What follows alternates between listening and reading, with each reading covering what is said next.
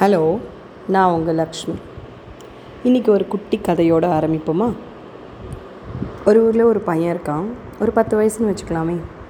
அவன் எப்போ பார்த்தாலும் எல்லாருக்கிட்டையும் சிடு சிடுங்கிறான் கோவப்படுறான். இந்த மாதிரியே இருந்துகிட்ருக்கான் அவங்க அப்பா என்ன பண்ணுறாரு ஒரு நாளைக்கு அந்த பையனை கூப்பிட்டுக்கிட்டு அவரோட தோட்டத்துக்கு போகிறாரு அவன் கையில் கொஞ்சம் ஆணிகளையும் சுத்தியலையும் கொடுக்குறாரு. ஒரு பத்து நாளில் நீ யார்கிட்டலாம் கோவப்படுறியோ யார்கிட்டலாம் கடுமையான வார்த்தைகள் பேசுகிறியோ இங்கே வந்து இந்த ஆணியை வந்து ஒரு ஆணியை எடுத்து மரத்தில் அடிச்சிடுன்றார்.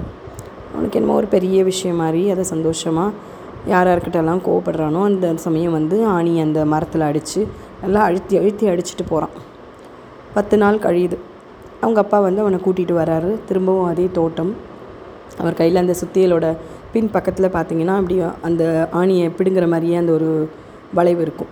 அதை கொடுத்து அந்த ஆணியை ஒன்று ஒன்றையும் எடுக்க சொல்கிறார். அவன் எடுக்கிறான். சந்தோஷமாக என்னமோ நமக்கு ஒரு வேலை கொடுத்துட்டாருன்ற மாதிரி வேகமாக வேகமாக வேகமாக பிடுங்கி எடுக்கிறான். அப்போது பொறுமையாக எடுத்தால் அந்த ஆணி மெல்லமாக வேணாது வரும்.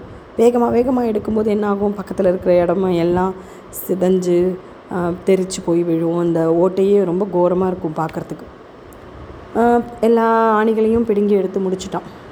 அப்போ வந்து அவங்க அப்பா என்ன சொல்கிறாரு முடிச்சிட்டியாப்பா? அப்படின்னு அவன் கையை பிடிக்கிறாரு.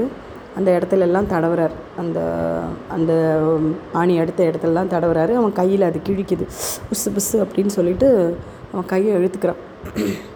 சொல்கிறாரு மரத்து மேலே அடித்த ஆணியை நீ அடித்த ஆணியை நீ எடுக்கும்போதே உன் கையில் இப்படி கீறுது வலிக்குதுன்ற உணர்வு உனக்கு இருந்ததுன்னா உன் கடும் சொற்களாலேயும் உன்னோட உதாசீனத்தினாலையும் வருத்தப்படுற மற்றவங்களுக்கு எப்படி இருந்திருக்கும்? என்னைக்காவது யோசிச்சு பார்த்துருக்கியா?